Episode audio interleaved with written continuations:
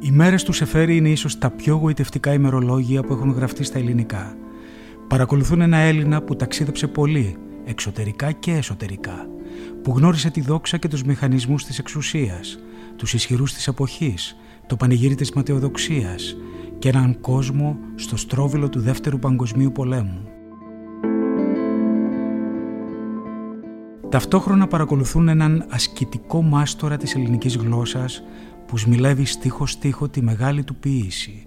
Αναζητά το νόημα της φτωχής μεταπολεμικής Ελλάδας και αποτυπώνει όσα ζει με πικρή οξυδέρκεια, χιούμορ, λακωνική ευαισθησία και πλούτο χωνεμένης γνώσης. Η LiFO εγκαινιάζει ένα κύκλο podcast 6 μηνών αφιερωμένο στα ημερολόγια του Γιώργου Σεφέρη σε συμπαραγωγή με την εθνική λυρική σκηνή.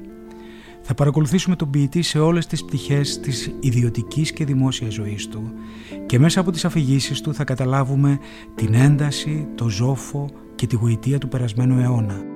Και θα καταλάβουμε και αυτή τη χώρα, την Ελλάδα, την πολύ μικρή και πολύ μεγάλη. Είμαι ο Στάθης Τσαγκαρουσιάνος και θα σας οδηγήσω σε αυτό το ταξίδι που ξεκινάει σε λίγες μέρες.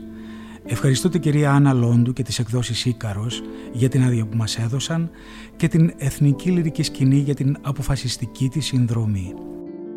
Εγγραφείτε από τώρα στην πλατφόρμα που προτιμάτε, στο Spotify, τα Apple Podcasts ή τα Google Podcasts ή όπου άλλο επιθυμείτε για να σας ειδοποιήσουμε μόλις ανέβει το πρώτο επεισόδιο. Σας περιμένω στον σοβαρό και όμορφο κόσμο ενός μεγάλου Έλληνα.